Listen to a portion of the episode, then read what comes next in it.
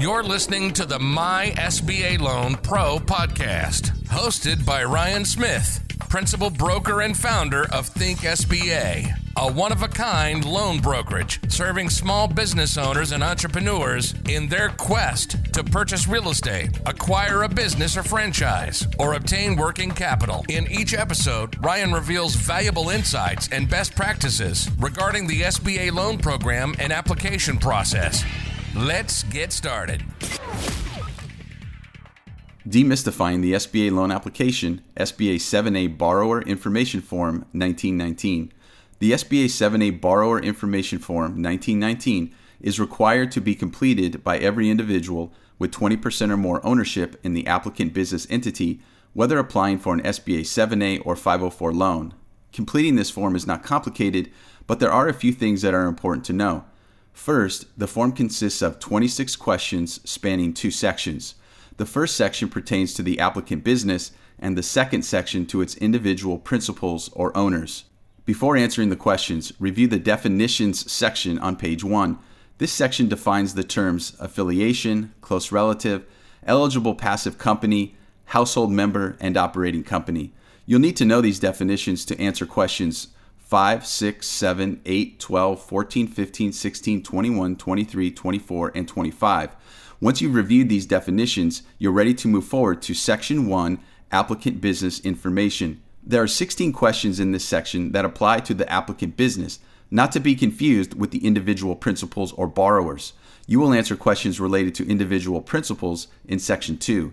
Section 1 determines to understand the applicant business's corporate structure, legal standing, and eligibility to qualify for SBA financing.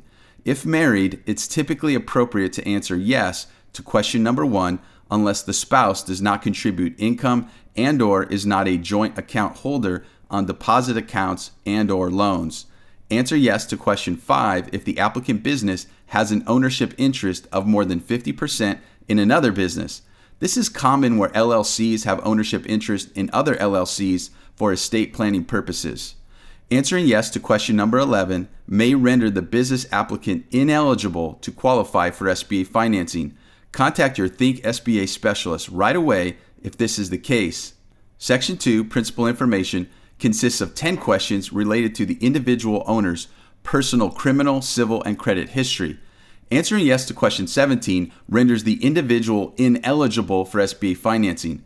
Answering yes to questions 18 or 19 require the principal borrower to also complete SBA Form 912, which I will review in another podcast.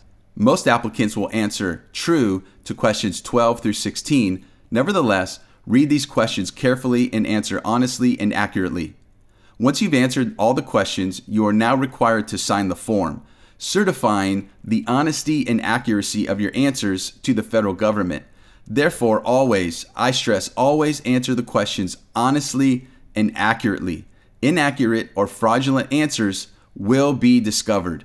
In conclusion, review the definitions on page 1 before answering any questions. Answer all questions honestly and accurately, and contact your Think SBA loan specialist if you have general questions or aren't sure how to answer a particular question. Congratulations, you're now ready to complete the SBA 7A Borrower Information Form 1919. Thank you for listening to the My SBA Loan Pro podcast. Be sure to like, share, subscribe, and leave a review. But most importantly, we hope you'll use this information to start your SBA loan journey today by texting or calling us at 858-762-2774 or completing our online application at mysba.pro/app. That's mysba.pro/app. We look forward to working with you.